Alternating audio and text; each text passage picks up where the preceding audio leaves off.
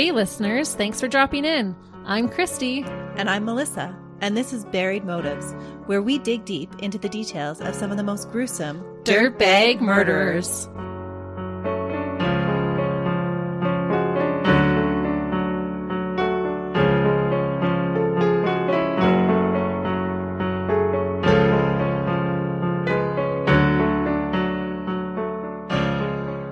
Hey, listeners. Welcome back to Buried Motives. Thanks for joining us today. We are excited you're here. Melissa is ready to share this case with us today. And I have a feeling I might be getting riled again. Oh, I think she will. Many of you might actually know the case for today. It was widely covered through social media and the news at the time when a lot of us had a little bit of extra time at home during the beginning months of the COVID 19 pandemic. There have been numerous documentaries on 2020 with Nancy Grace, on the Red Table, and on Netflix that have all covered the murder of Vanessa Guillen. So I may not bring you any new information today, but I am hoping that our case today will strike up some conversations about the foundations of this case and if the truth was ever really revealed. Yeah, I'm really curious to hear your take on this. I think this is an important case for us to talk about and cover. Oh, absolutely it is. Vanessa Guillen was the 20 year old soldier that died on the Fort Hood military base in 2020. Her disappearance and murder caused an uproar about how the military investigates and deals with dirtbags. Vanessa had told her family at the tender age of 10 that she had wanted to serve her country. She wanted to emulate the passion and the valor that generations of her father's family had shown as they had served in their homeland. She was a patriot that believed that serving one's country was a mission it was a calling to protect others. Wow, at 10 years old. That's remarkable. She just had this passion. As a baby, her parents had been told that she was frail, and because of breathing difficulties, she was not expected to live. But even then, she was a fighter. When her mother brought her home from the hospital, she was certain her daughter had been saved for a purpose. At the age of 18, even before she had finished high school, she enlisted in the Army. Because she wanted to join as soon as she was done school? Mm-hmm. She actually spent some time in the reserves on the weekends while she was attending high school. Wow. Much to the chagrin of her mother, though, who told her that it was not a place for women. Scared that something might happen to her little girl, she argued the merits of family life outside of the military. She didn't want her daughter to join. As a mom, we can understand those reservations for sure. Absolutely. And after researching this case, I totally get it. But the athletic and vivacious Vanessa was determined, and in June of 2018 reported to Fort Jackson. She loved her basic training, excelling at the grueling physicality and flying through her evaluations. Not a big surprise since she had been identified as gifted in school and had always excelled at almost everything she tried. She was stoked when she received her post in June of 2019. As a trained 91F, she was assigned to the Echo Forward Support Troop, Regimental Engineering Squadron of the 3rd Cavalry Regiment at Fort Hood. The military base is in the middle of Texas, situated halfway between Austin and Waco, and close enough to her family that she was able to travel home on her time off. Oh, that's great. It really was this kind of perfect situation where she got to do what she loved and she could still see her family. At Fort Hood, she dove into her role and was responsible for keeping a wide array of weapons, from small arms to towed artillery, operating properly and performing field and sustainment maintenance. When the pandemic hit and stay home orders were placed for almost every place in the world, Vanessa's role was deemed essential and still required her to occasionally go into the office to complete tasks, while everyone else remained in their barracks. She was performing those duties on April 22, 2020, when she disappeared. On April 21st, Vanessa was asked to come in the next day by her superiors to complete an inventory of weapons that had not completed their services yet. On the morning of the 22nd, at 5:50 a.m., she checked in like everyone else was checking in. It was COVID times, and so accountability was being done a little bit differently. Through her phone, she checked in and reported herself as present for duty and placed her status as in the barracks. Shortly after 9 a.m. that morning, she reported through text that she was en route to go to the arms room in her quadrant. And at 10:03, she was in the arms room in her squad and had begun tagging inventory for servicing and filling out all the paperwork. She was wearing civilian clothes because it was COVID times, and shortly after arriving, she told another trooper that she was with that she needed to go to another arms room in Res A to record a serial number and that she would return. When she left, about 10:15, she left her personal items behind and she said that she was going to be right back. What she needed to confirm in the Res A arms room was the serial number for an M250 caliber machine gun that needed servicing. At 10:23 that morning, Vanessa sent her very last text message. It was to Specialist Robinson, who was in the Res A arms room where she was headed to. It was a serial number for the gun that needed to be serviced. When she was done there, she was to report to the motor pool with her paperwork. She never arrived. Oh. The trooper that she was working with that day texted her shortly after 11 and then again shortly after lunch to tell her that he had to leave and that he was going to lock up her ID badge and things that she had left behind in his desk for safekeeping. He received no response. And neither did any of her family that day that texted her.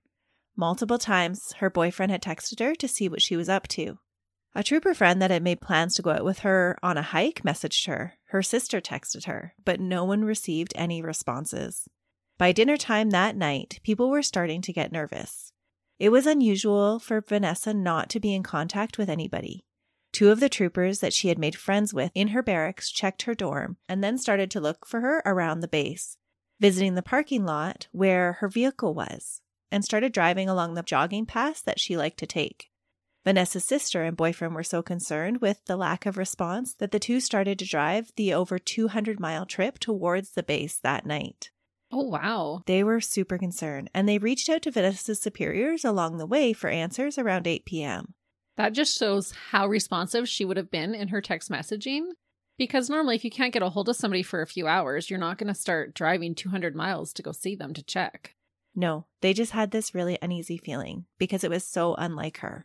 And they were talking back and forth to her friends that lived with her in the barracks, and they were concerned as well because they hadn't seen her. And it shows how many people actually cared for her, how she played a vital role in so many people's lives. Because that's a lot of people to text message her during the day. Mm-hmm. When her sister and her boyfriend arrived at 3 a.m., despite being told that someone would be waiting for them in Fort Hood, no one greeted them, and they had to spend the rest of the night sleepless at a motel until they could come back to the base the next morning to find out what had happened to Vanessa. In the meantime, the base was mounting its own search efforts for the missing soldier.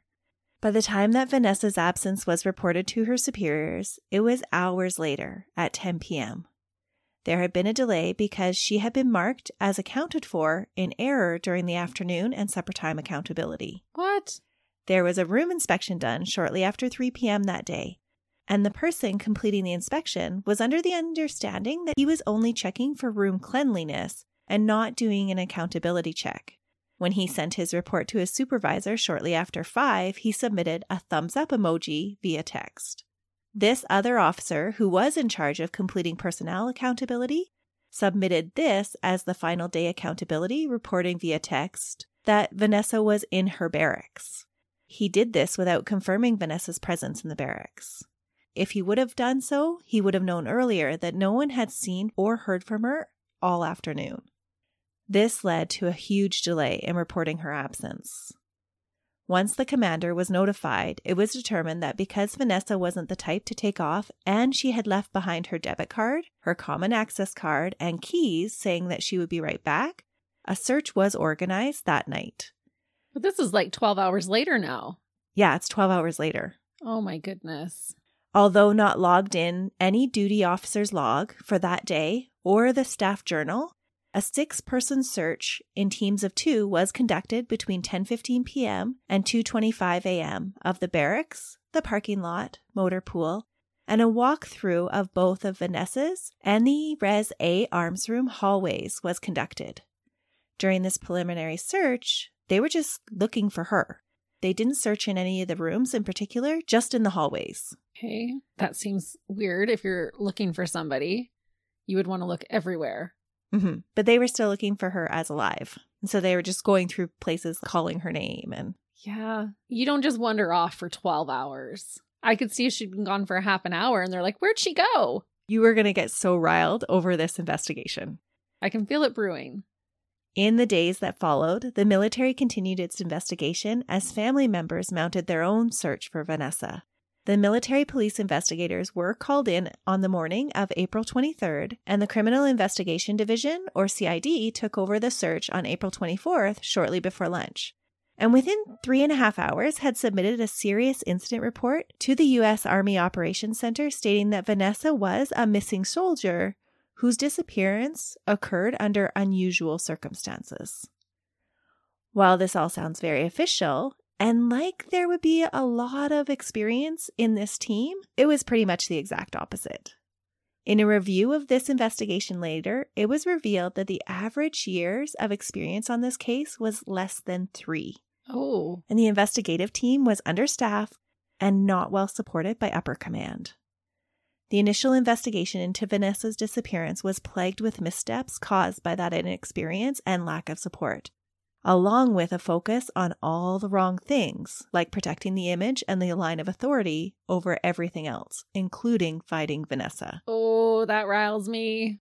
This investigation seemed doomed from the start. Absolutely, it sounds that way. One of the first big missteps was not pinging Vanessa's cell phone immediately. They wrongly assumed that there wasn't much to worry about because Vanessa had not expressed any homicidal or suicidal tendencies. And it was still under 24 hours, so there wasn't any big rush to ping her phone. So immediately they're saying, oh, if she's missing, it's her fault. Mm-hmm. They towed the line that after 24 hours, they would start to dig into things deeper. They did at this time check with local law enforcement to see if she had been picked up by them, though, unusual since she didn't have any previous run ins with the law. And she didn't even have her keys to go anywhere. No. When her cell phone location records were later requested from T-Mobile Sprint Company, it pinged at 2:28 on April 23rd in an open field next to a new housing development near the Leon River. Oh my goodness. The military police would coordinate with the Belton Police Department, who dedicated two vehicles and four detectives to assist in searching the pinged area. State troopers were brought in for aerial drone assistance, and watercraft assistance was requested from the Belton Fire Department. Even with all these efforts, the search of the pinged area didn't turn up anything. But that would be much later. The military's initial investigation, in addition to doing a more thorough search of Fort Hood and the surrounding area, included asking around about who had seen Vanessa last and establishing a correct timeline for when she had gone missing. They established that Specialist Robinson had been the last person to have any interaction with her.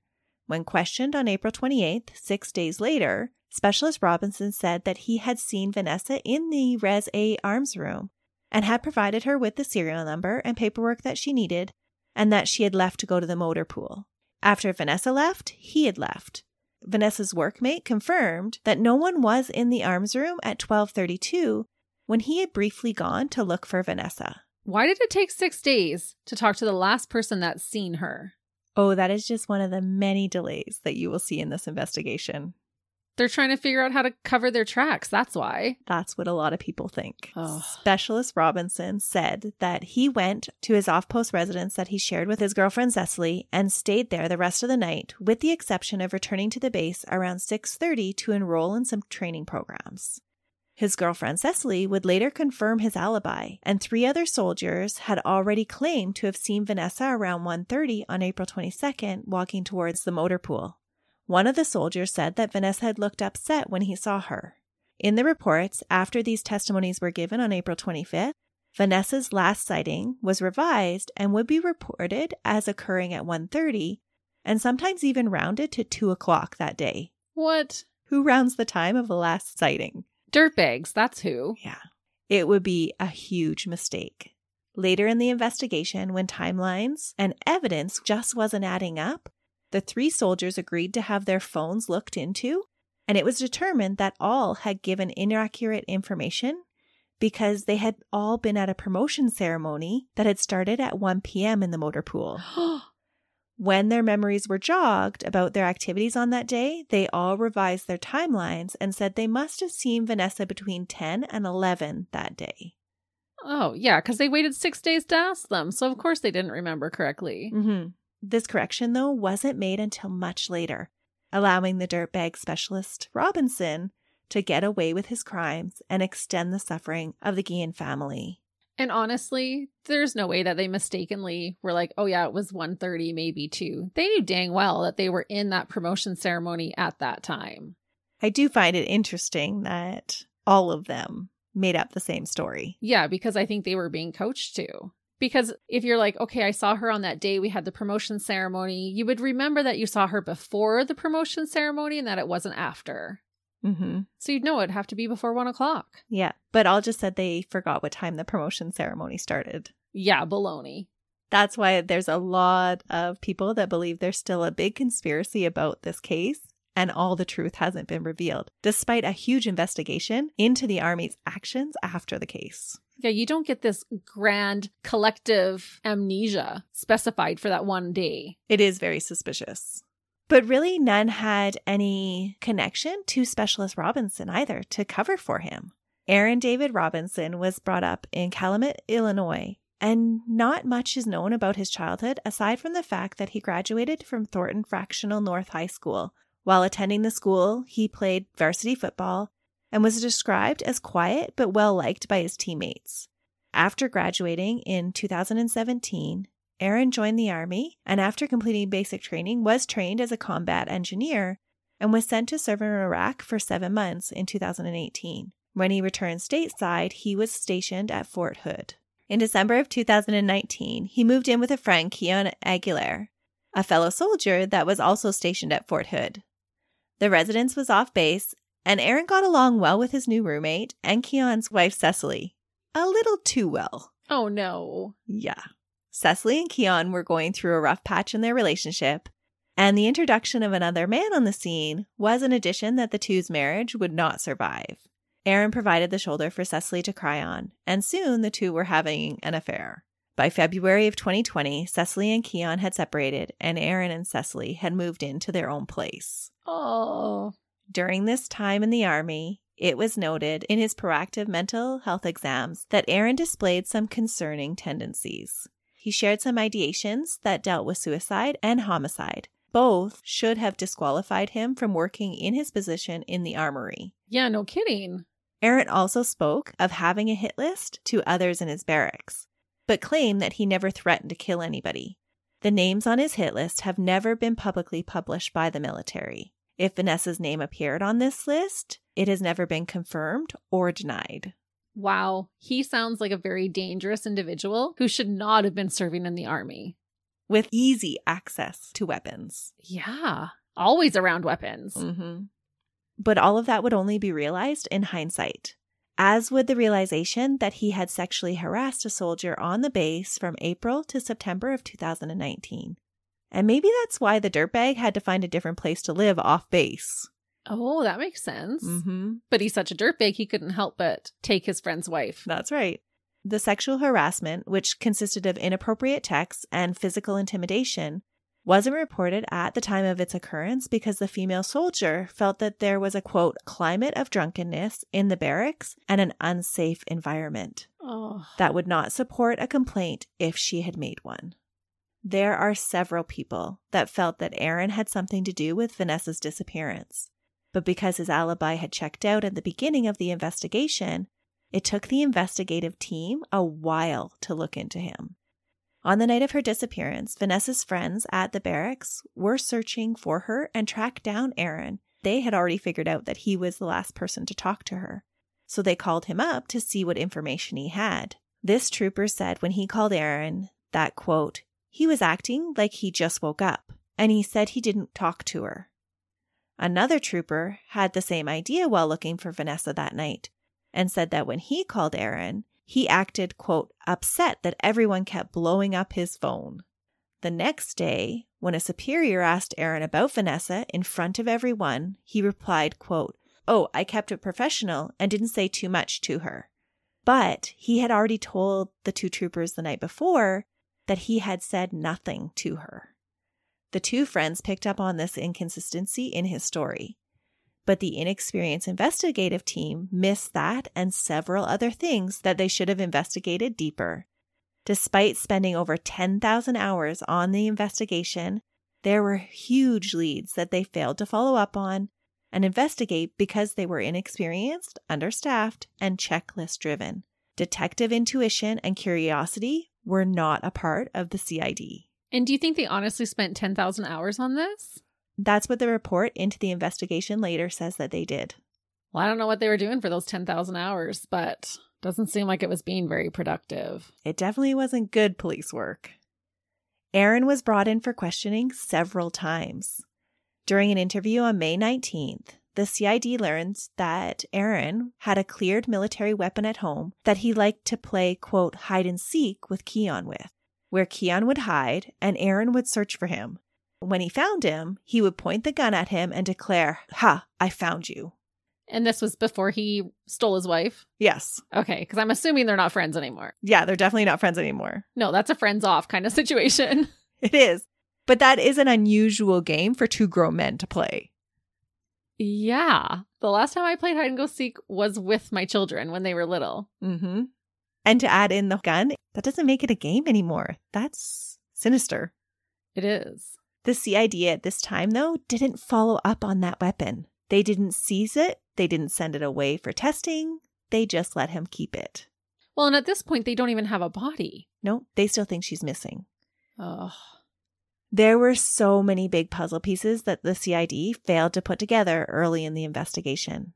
All that time, Vanessa's family was essentially left in the dark as to what was happening to find her. The military was using every stereotype that you could use for a military in their approach to Vanessa's disappearance. Their press releases were cold and impersonal, and they shared no information saying that it would compromise the integrity of the investigation or that the information was classified. Mm, I knew you were going to say that. From April 27th to May 21st, the Guillen family received no communication from the Army about Vanessa's disappearance.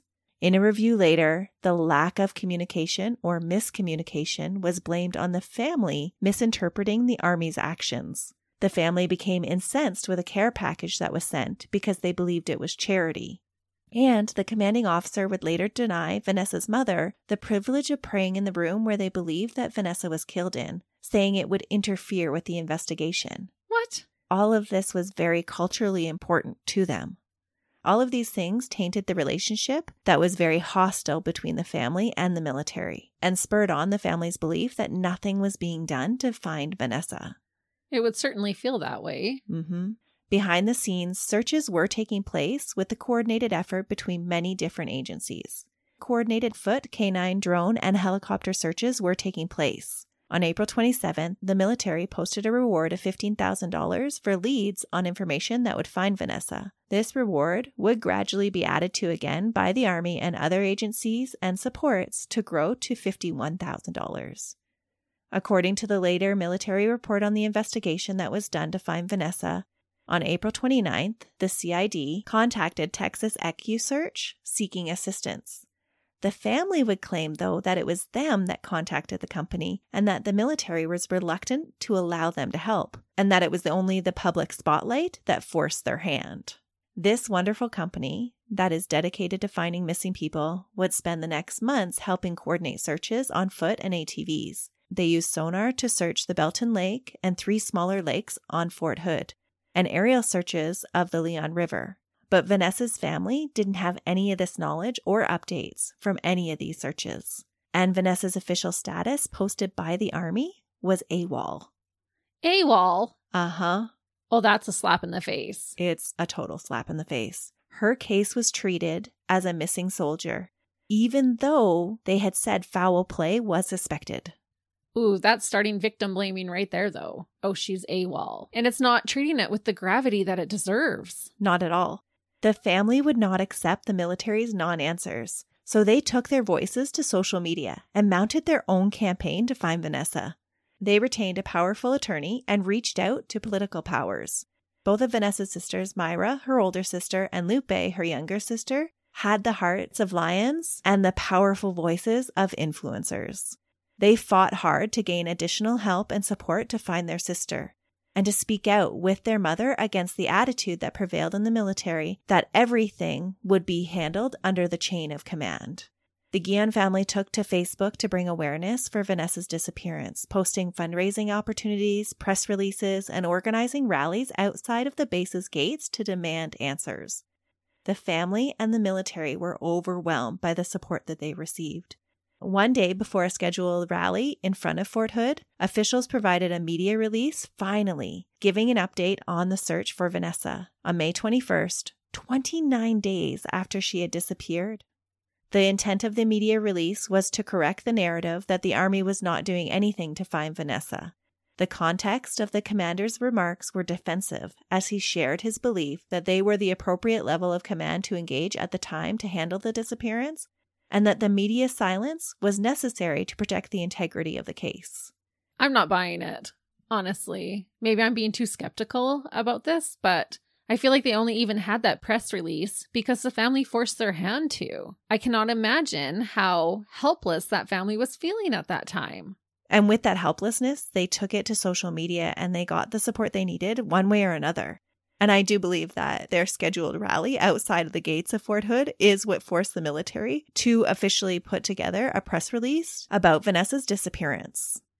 After that, attempts to communicate with the family were more frequent, but by then, there was no trust or goodwill between the family and the army at all. No, how could there be? The family was outside the gates telling everybody not to enlist until they found their family member. Wow. Yeah, and I'm sure the army was not appreciating that. No, not at all. Some blame the differences between how communication was handled between the American and Hispanic cultures, but I'm not sure that can ever be the full explanation. The need for a parent to know where their child is is pretty universal. Yeah, that has nothing to do with your racial background. I'm sorry. Prompted by her mother's gut feeling, one day in late June, well into the investigation, Myra made a social media post about a secret that her sister Vanessa had shared with her family. The family had long felt that the Army's lack of answers had something to do with a cover up of some sorts. That was the only way they could explain the Army's silence. In desperation, Myra posted her sister's secrets. While serving in Fort Hood, she had been sexually assaulted by a superior. Vanessa had only begun to open up to her family about the ordeal because her mother was persistent in telling her that she knew something bad was going on with her daughter. She could sense it, and others in the family had noticed signs during her time home with them. From January to March, her family had noticed that Vanessa was not her usual bubbly self, that she was withdrawn and had started to lose weight. With her mom pressing for information over time, Vanessa revealed that Fort Hood was an awful place, but she wouldn't give her all the details, saying it was too much for her mother to handle, and that when she was ready, she would report the harassment. When Myra shared her suspicion that the sexual assault might have something to do with her sister's disappearance, the hashtag I am Vanessa Guillen was created and took on a life of its own. Thousands of soldiers that have served in or are serving in the military took to social media to tell their stories of abuse, no longer willing to suffer in silence. Women and men stepped forward to share stories on how they had suffered at the hands of superiors, directly or indirectly, when they were brave enough to come forward and tell the commanding officer about the abuse. And tragically, the greater proportion of people that now came forward admitted that they had been too scared or ashamed to have ever reported the abuse in the first place. Scared of retaliation for their careers, ashamed because they had not been able to protect themselves when they were supposed to be the protectors. Oh, that is so heart wrenching, Melissa. It was absolutely heartbreaking to read their stories. And so many of them, it sounds like. Thousands. Oh, one is too many, let alone thousands. This is an epidemic. Part of what Vanessa's case brought to light was how the military was handling their sexual assaults and how when you reported a sexual assault you reported it to the superior that was possibly the one abusing you and then they have the right to decide if they're going to prosecute or not because the military retains all of the command and all of the control I don't even know what to say about that. I just cannot even imagine just how alone they would have felt in that because protocols have to be followed. And so they would have felt helpless. Absolutely. And it wasn't just the chain of command, but it was the culture that was created on the base. That even if somebody came forward, they would be ostracized by fellow soldiers because they had made a complaint. Yeah, because they had turned on their fellow trooper. Right. That's such backwards thinking that they're now viewing the victim as the dirtbag. and the one that was threatening the troop, when in reality, it was the aggressor that was threatening the integrity of the troop. Yeah. Oh, this is such a dangerous way of thinking. Mm-hmm. Amid the tidal wave of sexual abuse stories, Fort Hood commanders denied the allegations, saying that there were no reports that Vanessa had ever complained about being sexually harassed. But her family was adamant with their story that they knew what they had been told by Vanessa and why she hadn't reported it. Her mother would say that Vanessa told her that, quote, I can't speak up, Mum. There are numerous women. There are countless women reporting it, and they just get laughed at. That is a second violation to have that courage to report it and then just to have it laughed off. Mm-hmm. Vanessa's mom said that one of the reasons she didn't come forward was because she felt like she had sworn an oath of loyalty to the army and that coming forward wouldn't change anything. She said, quote, they won't listen to you because the jurisdictions of the army are very different from civilian jurisdictions. I already went to the police and they said I was a liar. What happens here stays on the base. Vanessa's lifelong dream of serving in the military had turned into a nightmare. What was happening at Fort Hood wasn't a big secret. Years of stats and reports made it very clear that missing soldiers and sexual assaults were just some of the many problems that showed cracks in the leadership climate at Fort Hood. In 2020 alone, there were over 28 deaths, only one of which was combat related. What? Eight died in accidents, seven died by suicide. For five, the cause was undetermined, and five were homicides. It has been the scene of two mass shootings, one in 2009 and one in 2014. And it was the site of a prostitution ring where superiors were prostituting their subordinates. no way. Yeah. It's not that any one of these things can't or don't happen elsewhere, but Fort Hood definitely had more than its fair share. And it should be held to a higher standard. Mm-hmm. The saddest thing about this case is that when Vanessa went into the military, her mother feared fighting some offshore's enemy, and the enemy was right in the base with her. The ones that were supposed to be fighting alongside her were the ones that were attacking her. That's horrible. A senior non commissioned officer who wished to remain anonymous blamed the violence on leadership, saying, quote, the toxic leadership boils down to the lack of integrity, lack of enforcing standards, and a selfish approach to leading, typically because there's a political agenda motivating them. And this statement was made years before Vanessa went missing, and the budget cuts and the pandemic really lowered staffing and heightened tensions on the base, creating an all time low in morale. While searching for Vanessa, searchers came across the skeletal remains of another soldier, and a new homicide investigation had to be started. The remains were later identified as the missing Fort Hood soldier Gregory Morales, who'd gone missing in August of 2019, almost a year prior. Morales had been listed as a deserter, and his own death is still under investigation. Still. Mm-hmm. And they're like, oh, yeah, he's a deserter when he was likely murdered. He was murdered. They know it was foul play, but they wrote it off as a deserter and stopped looking for him. So they know he was murdered and they're like, nah, he's a deserter. We'll leave it at that because that doesn't look as bad on us. Well, he was labeled as a deserter, so they didn't have to look for him. And then while they were looking for Vanessa, they found his body and then figured out, oh, that's a murder. And now they had to open up this whole new murder investigation. Which still isn't solved. Which still is not solved. Wow. There was obviously a huge problem at Fort Hood, but the CID adamantly denied the allegations that Mayra had posted that had ignited the I Am Vanessa Guillen movement.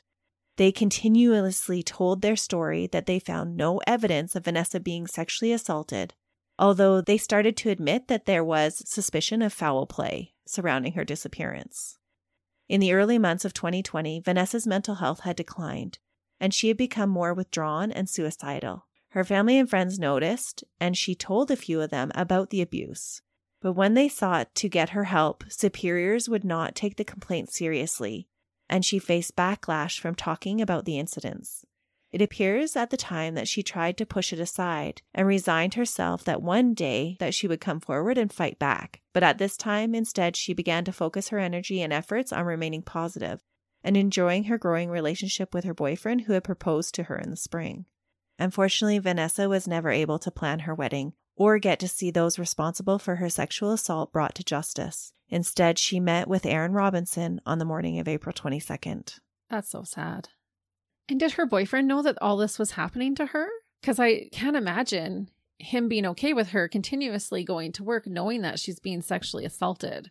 I don't think he knew about it. There were a couple of troopers on the base that knew that Vanessa had confided in them only after they had asked her if she was okay, after he saw a dramatic change in her demeanor, and she confided in him, and he had offered to help her go and report the superior, but she had declined at that time. She was scared. Yeah. And then there was another one that offered, and he actually went to a superior and let them know. And that's when she started to get backlash from the superiors, calling her out during Oh. training. That's terrible. hmm And these two troopers, when the investigation was going on, didn't come forward right away to say, actually, this is what we know. They did, Okay. but the military still denied it. Oh, and that's the problem is this is all military base. It's not a big police investigation.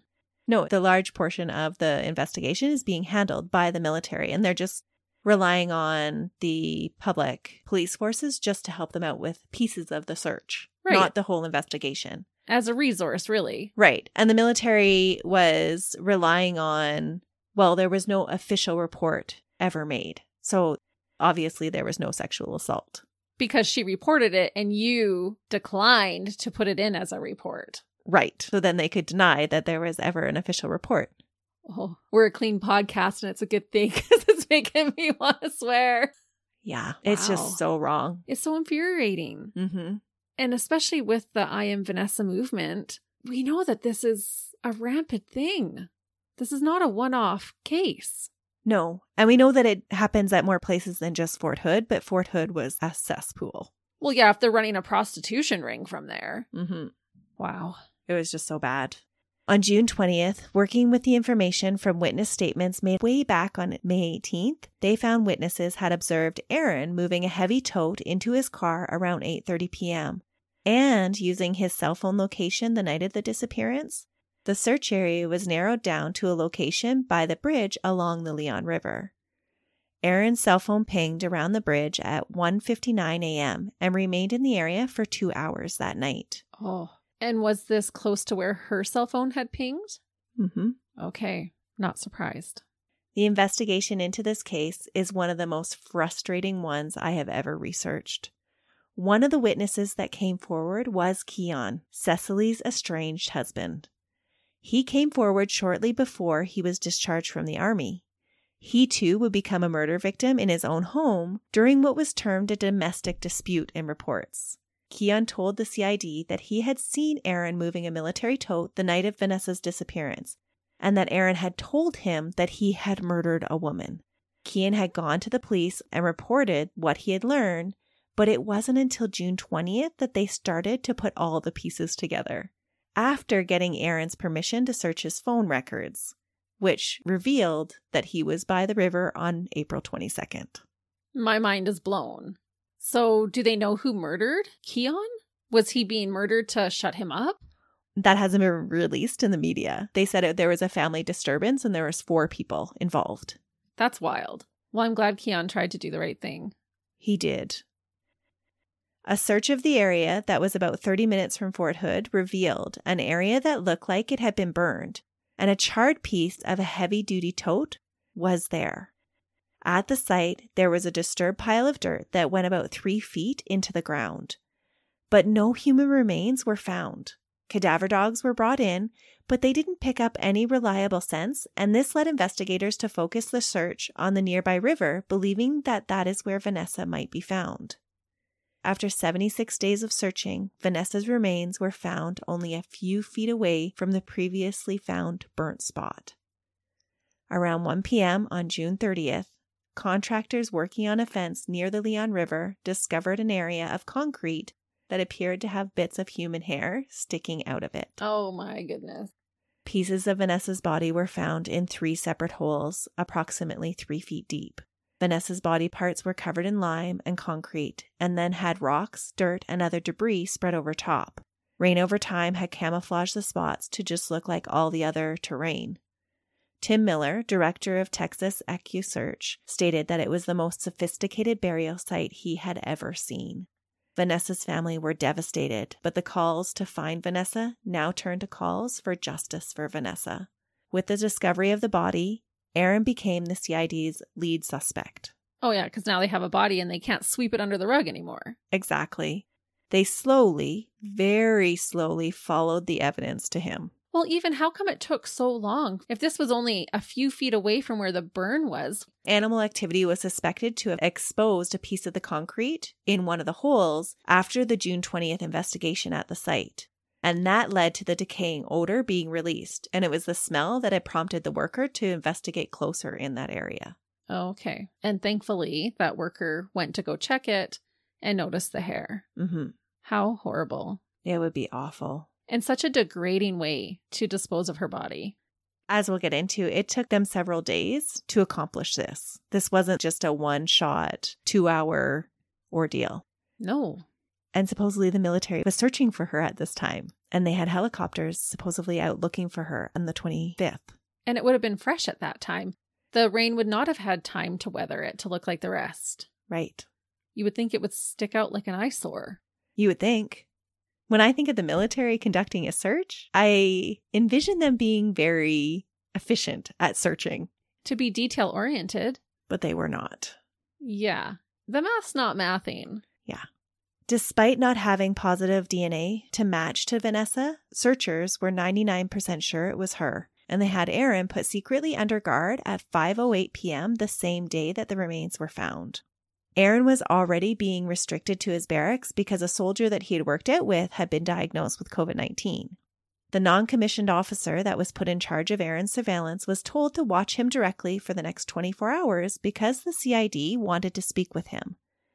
To accomplish this, Aaron was moved into a conference room at his residence after being escorted to his room to collect a blanket and personal items that he would need to spend the night in the conference room.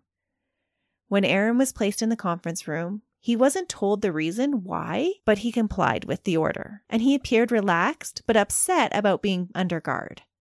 He sat in the room playing on his phone and chatting with Cecily and playing on his Nintendo DS. Ugh. He was allowed to leave the conference room to return to his room to collect different things and go to the bathroom several times throughout the night, always under guard, and each time returned without incident. At times, there were staff that didn't perform direct observation, instead, just completing spot checks because there was not clear communication to do so. Instead, they checked on Aaron about every 20 to 25 minutes or so. As the evening progressed, his demeanor became more and more agitated as he viewed the news on his phone. Seeing that human remains had been found, he talked to Cecily saying, quote, Babe, they found pieces. They found pieces. Aaron was also overheard saying, quote, Don't believe what you hear about me, when he was assumed to have been talking to his mom. He began pacing closer and closer to the door, and at 10.05 made a run for it. he knew his goose was cooked. Uh-huh. if that doesn't scream guilt, I don't know what does. It's complete guilt. At 10:10, the military police arrived on the scene and the CID was called, and the CID called the Killeen Police Department to help locate Aaron, who had somehow gotten away from the base. A massive combined manhunt began, and almost 2 hours later, Aaron was located walking in the 4700 block of East Rancier Ave, and as officers attempted to apprehend him, he pulled out his hide and seek gun and shot himself. What? He was pronounced dead at the scene at 1:17 a.m. on July 1st. No. Good riddance to him, but at the same time, you just feel like justice isn't served then. Not at all. This dirtbag's final action sealed his lips forever, which doesn't seem like justice. And the only answers about the reasons for Vanessa's death would have to be given by his accomplice. Cecily Ann Aguilar was born Cecily Ann Brown on June 8, 1998, in Jackson, Michigan. His girlfriend knew about it? She was part of it? She was part of it. Oh my goodness. There is very little known about who her parents were, but we know that her early years with them were unstable, and at the age of 12, in 2010, she entered the foster care system. Her time in foster care was not a good one. Feeling lost and alone, she fled to the streets at the age of 16, preferring to sleep on a park bench. Being resourceful, though, Cecily graduated from Columbia Options High School in Clark Lake, Michigan in 2017. And less than a year later, on May 8th, she married Keon, a soldier who was five years older than her. When Keon was stationed at Fort Hood, they both moved to Texas in 2019. Shortly after moving to Texas is when Aaron moved in with the newlyweds in December, around the same time that Cecily ran into a little bit of trouble with the law. She was arrested for theft in the same month in Bell County. Which is a far leap to murder. It is. And I still don't understand how she gets to what she does. Yeah, because she doesn't sound too terrible yet. It's true. I did find an interview done with Cecily's former friend, and she said that Cecily often came across as a person that wanted to lead and be in charge, which I think makes sense with somebody that has lived on the street. Oh, yeah, I could see that. But at the same time, she said that she also had a need to feel loved by men who were around her and that she would do anything for them. Even the wrong kind of man. That's right. Ugh, that's a recipe for disaster for sure. It is. And I think that at this time in her life, there was a lot of turmoil going on. With all the trouble she was facing with her criminal charges and marriage being less than she had imagined, Cecily was primed to fall for the new soldier that had moved into her house, the one who was her shoulder to cry on. In February, Keon and Cecily separated, and Cecily moved in with Aaron. Cecily had been on the investigator's shortlist ever since she had been caught providing a false alibi for Aaron. But even investigators were taken back by her involvement with the murder. In her June 19th interview, when she was confronted with the evidence that she had called Aaron several times the night of the disappearance when they were supposedly together, she made up a lie about losing her phone and the two of them calling each other to locate it. When investigators pointed out in a subsequent interview that some of the calls were over a minute long and that Aaron's phone was pinging around the bridge, she had come up with a second story of how they had left the house that night to calm her anxiety by looking at the stars along the river. All of these different stories and inconsistencies made the police very suspicious of her involvement with Aaron. When Vanessa's remains were found and Aaron was placed under surveillance, Cecily was pulled over while riding in a Dodge Caravan and was detained for being in a barred area of the Fort Hood military reservation. She was taken into an interrogation room at 8:30 p.m. and questioned about Aaron and what she knew about his activities. Investigators still hadn't grasped her involvement, so they were mostly just curious about what she knew about Aaron. At first, she defends Aaron, but when the detective draws attention to the smell in the room coming from his clothes because he had been wearing them at the site where Vanessa's dead body had been found, Cecily starts into her version of events and police end up arresting her that same night.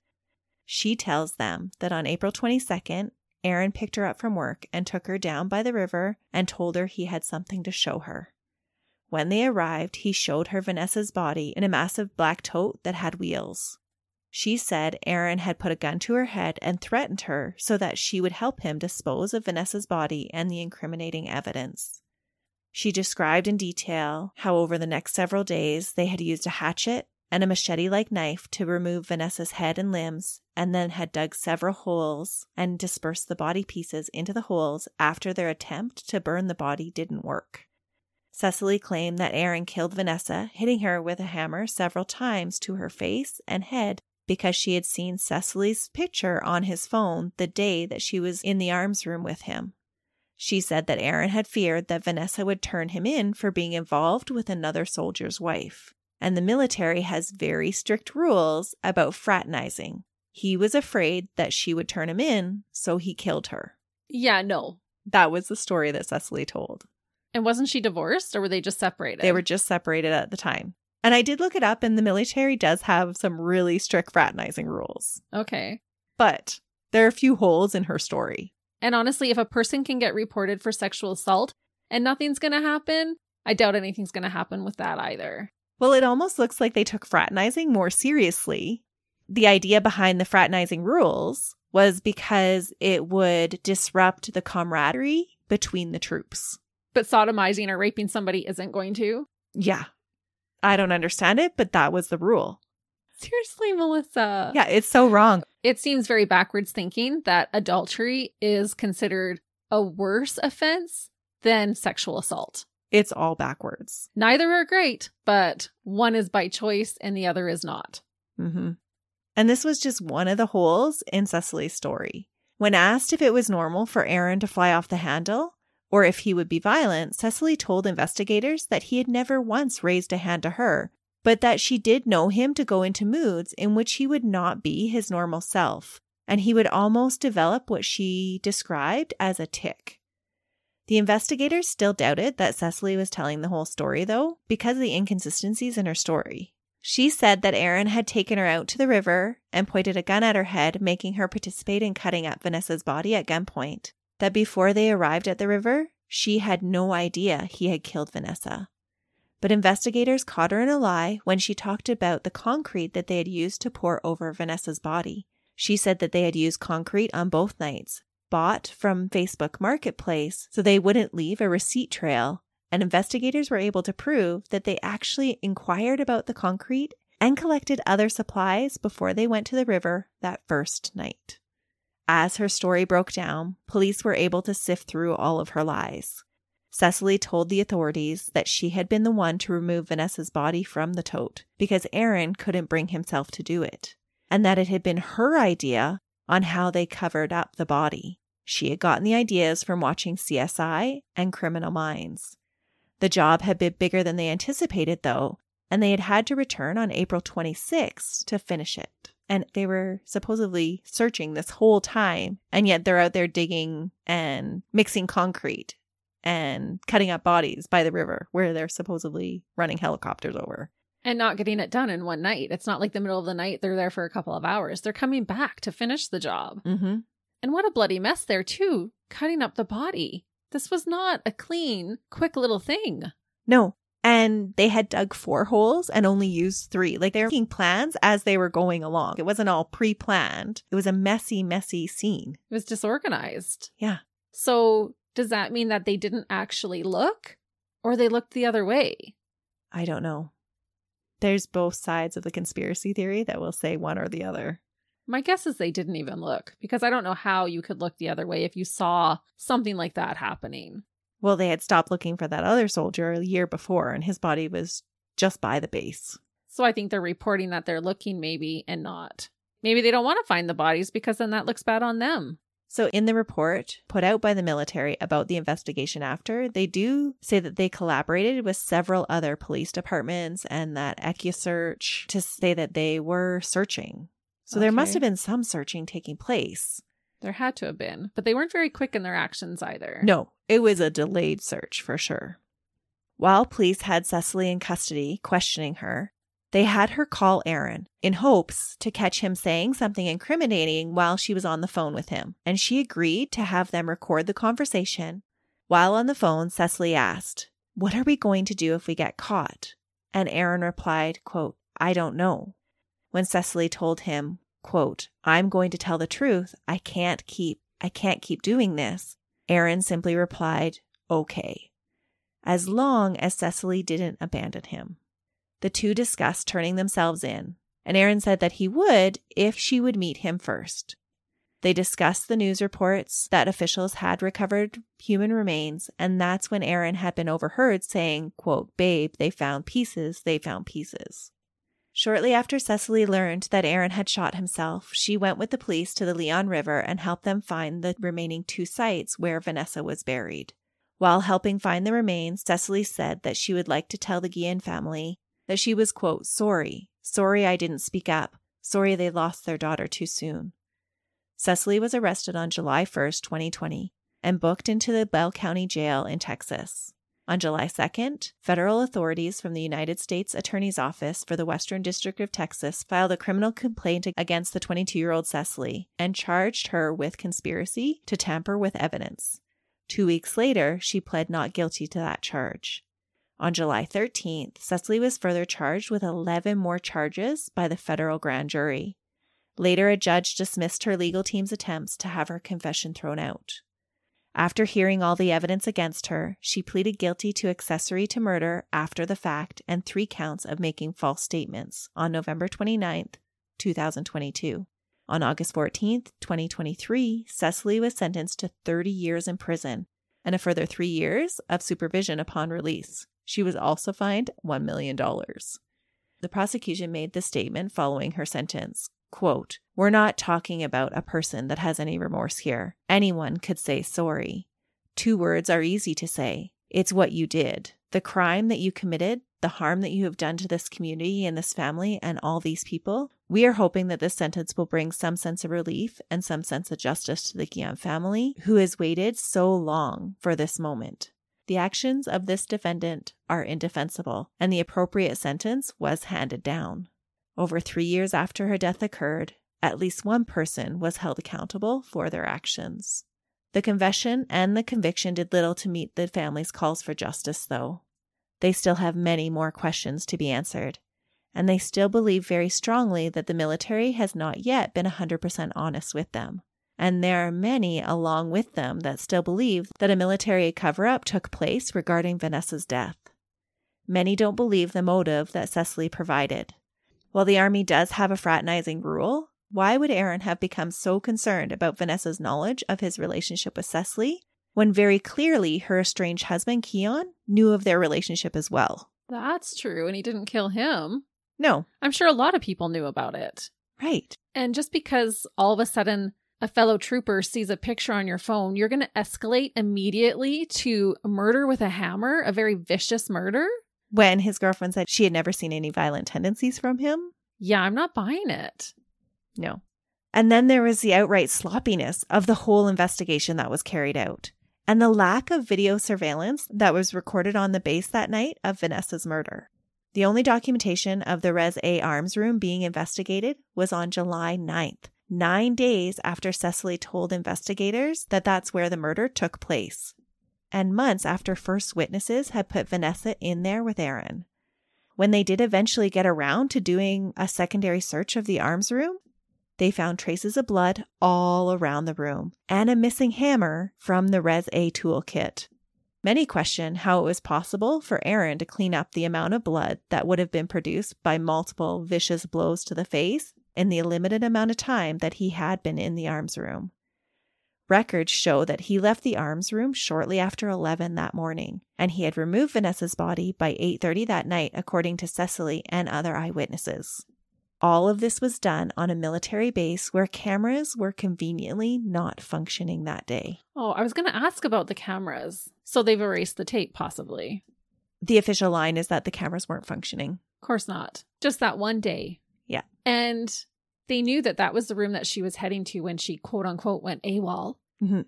But they didn't investigate and check that room to notice that a hammer was missing and there was blood evidence everywhere. No, it wasn't until after her body was found that they did any luminol investigation whatsoever. Till Cecily said that that's where she was murdered. Right. It was a very frustrating investigation to research.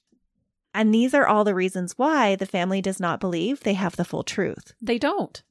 Vanessa's mother, Gloria, told the host of the Red Table, Gloria Estefan, that she doesn't even believe that Aaron committed suicide, saying, quote, I think somebody set him up so he wouldn't speak. I want to see proof that that coward committed suicide. I want to see videos. I want to see where he's buried because he knew something. The Killeen police body cams and dash cam recordings have never been released. Gloria also said an anonymous source inside the base contacted her and told her the cameras had been switched off the day Vanessa was murdered. She said that she was told, quote, Your daughter was kidnapped on orders from higher up. There is something very wrong going on in there. Many women have been raped there.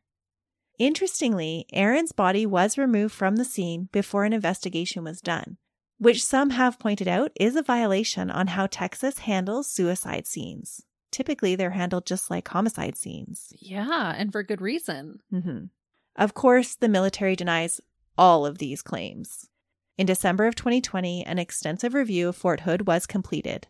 The seven member team investigated 151 witnesses, took over 188 hours of witness testimony, and reviewed 6,138 emails from 398 individuals and analyzed 11,816 pages of documents.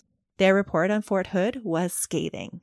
They reported that, quote, we saw their barracks with cracked foundations, moldy walls, dingy furniture, and poorly lit hallways. Soldiers were living in rat infested tenements. Families were living in black mold infected homes with asbestos tiling and cracking foundations. We heard from teary eyed mothers who begged for assistance because their children, in fact, their infants, were sleeping on moldy mattresses and developing asthma. We heard from military spouses who were afraid for their husbands and their wives, for their overwork, their exhaustion, their misery and depression, afraid they would come home to find their loved one hanging in the shower or dead on the floor. We met with junior enlisted women who described a culture of sexual harassment, a culture of leaders watching as women and men were harassed before their eyes but kept silent. Squad leaders and platoon leaders who seemed either unwilling or unsure of how to help them. So their harassment became just another hazard of being a soldier, and no one was held accountable. Not one leader stepped forward. The report also says that soldiers were suffering under leaders who had lost their way, crushed by unsustainable training calendars, deployment schedules, and careless leaders chasing after the next rank instead of caring for their soldiers. This report is a damning indictment on Fort Hood and its leadership in April 2021, another report that looked specifically into Vanessa's death was released. The committee found that the Army Criminal Investigation Division was unstable, underexperienced, overassigned, and under resourced, leading to inefficiencies that had an adverse impact on investigations, especially cases involving sex crimes and soldiers' deaths. During Vanessa's investigation, the CID detachment received almost no support from their battalion leadership, resulting in an undermanned, inexperienced team investing a high profile disappearance. They were severely under equipped to carry out proper investigation. They didn't have specialized tools readily available, like cell phone tracking, data extraction tools, or the ability to go to a magistrate and draft and develop a probable cause to get a warrant. Wow. Yeah. In the report, the military finally admits that investigators found two incidents of Vanessa being sexually harassed by a superior. Oh, they magically found them. Yeah. Once when Vanessa was propositioned for a threesome in Spanish, and once when she was peeped on while performing personal hygiene. The reports admit that Vanessa, along with others, had brought these concerns forward to her superiors. The report also admits that they were not taken seriously. But the report that was released was adamant that Aaron was not the perpetrator, that they had no relationship prior to April 22nd when he killed her. The findings of these reports led the Army officials to discipline 21 commissioned and non commissioned officers, and there were many recommendations made for Fort Hood's improvement. On the eve of the one year anniversary for Vanessa's murder, the Army dedicated the gate that leads to the 3rd Cavalry Regiment entrance to her memory. Part of Fort Hood's reform included a new name. The fort was renamed this year to Fort Cavazos. After her discovery, Vanessa's family continued to fight alongside other advocates for change in the way that the military handled crime within its ranks. Continuing to be the voice for so many soldiers that had shared their stories under the I am Vanessa Guillen hashtag, the family told their story over and over again to raise awareness, lobbying for change. The military has always been allowed to have complete command and rule over its soldiers. They claim that's what's needed to maintain authority and make sure that they can keep their soldiers safe, giving superiors and commanders the authority to decide what crimes would be investigated, prosecuted, and punished. Vanessa's death helped bring light to the fractures of that system. In 2021, state and federal lawmakers passed legislation honoring Vanessa that removed some of that authority from commanders and gave survivors more options to report sexual abuse and harassment. But many say the law doesn't go far enough. In August of 2022, the Guillen family filed a $35 million lawsuit against the military for wrongful death, but no ruling has been made on that yet. And that is the case of the utterly despicable dirtbags Aaron David Robinson and Cecily Ann Aguilar, whose crimes were so atrocious that it ignited a nationwide change in how the U.S. military conducts its affairs. And hopefully, those ripples that were created by this family's fight for justice will continue to be felt far into the future. And that will be the legacy that Vanessa will have. I feel like this case brings up more questions than it gives answers to. I feel like there's so much more that we still need to learn about this that is being hidden from the public. Absolutely. And the military makes it seem like they've released all the information, but the amount that's redacted from their files makes it impossible to know actually what's going on. There are some that have suggested that, okay, maybe it wasn't Aaron that was abusing her before, but that doesn't mean that he didn't make a, an attempt to sexually assault her that morning. And maybe she fought back. That's what I'm thinking. I don't think that was just because she saw a picture on his phone. I don't believe that at all. It doesn't make any sense. Not because Keon, who knew of the affair, was still an active member at the military at that time. He could have easily turned him in. He would have been the bigger threat. Right. And they were living together. They weren't hiding it. No. They were living together and people knew that. Mm-hmm. And when you talked about the possibility of this being an order from higher up, that gave me chills. What if it was? It would be sad. Because what are the chances that the cameras were just conveniently not working that one day? And she was not reported officially as missing for 12 whole hours. Yeah. In the report about the investigation, the military does come up with lots of excuses of why all those things happened. And it was just this series of unfortunate events that just kept on piling up and piling up about why her investigation was handled so poorly. But it all does seem very coincidental. And this is the military who we hold at a higher standard. Exactly. Should not be making these types of mistakes. No. I think when most of us think about the military, we think about their honor and their service and their experience in handling situations like this. Yes, we put them on a bit of a pedestal. Mm-hmm. And really, that's where they should be. Yes, this was a difficult case. I felt enraged with the things that were happening in this particular case. We're not saying this is how it is with all military. And we are very grateful for the service that our military does serve to all of us. Absolutely. But I think at the same time, we need to speak out and others need to speak out and make sure that those that are so honorably serving our countries are afforded the same protections and the same rights to not be sexually assaulted. Yeah. And if you are, to have that taken seriously. Absolutely. With that being said, we're always curious what our listeners feel. Keep it respectful, but let us know what you think about this case. And to all our veterans that have served, for this Remembrance Day, we want to say a big thank you. We will forever appreciate the sacrifices that you make. All of your sacrifices. Until next week, See ya. bye.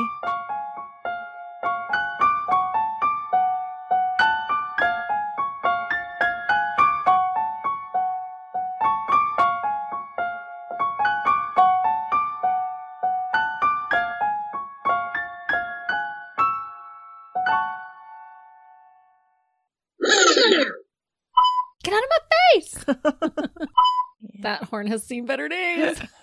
It's not enough air in the bags. yeah. Us two train. Us two. It does sound really rough. I would say it's a 250. Okay. As the expert on firearms.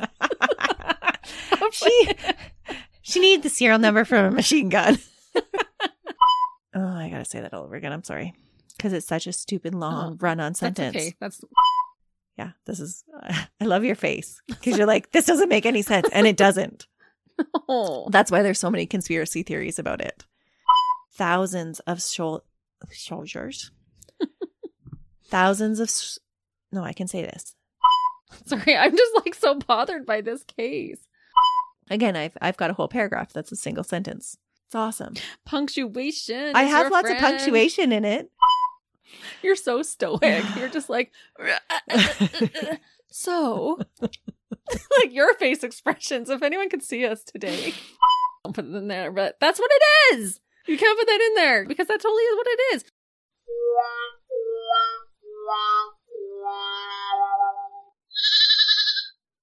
Hey, we're live, pal, and we'd love for you to come check out our podcast, Tales from the Estate. Each week, we talk about our top five favorite somethings. My beautiful wife, Caitlin, likes to share all sorts of random facts. Yeah. Did you know that cows have accents? We did now.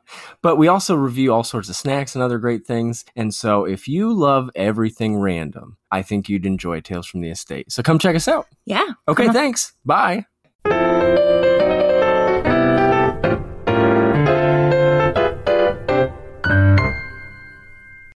Jeff Woods, and I'm shining a light on music and the rock stars who make it. He just was one of those people, he, he stood out. He was a magic guy. He really was a magic guy. All, we all have faults. He had the same amount of faults as we all had.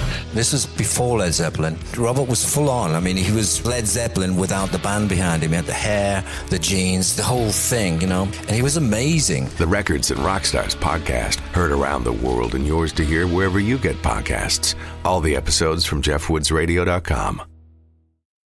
Another Sound Off Media Company podcast.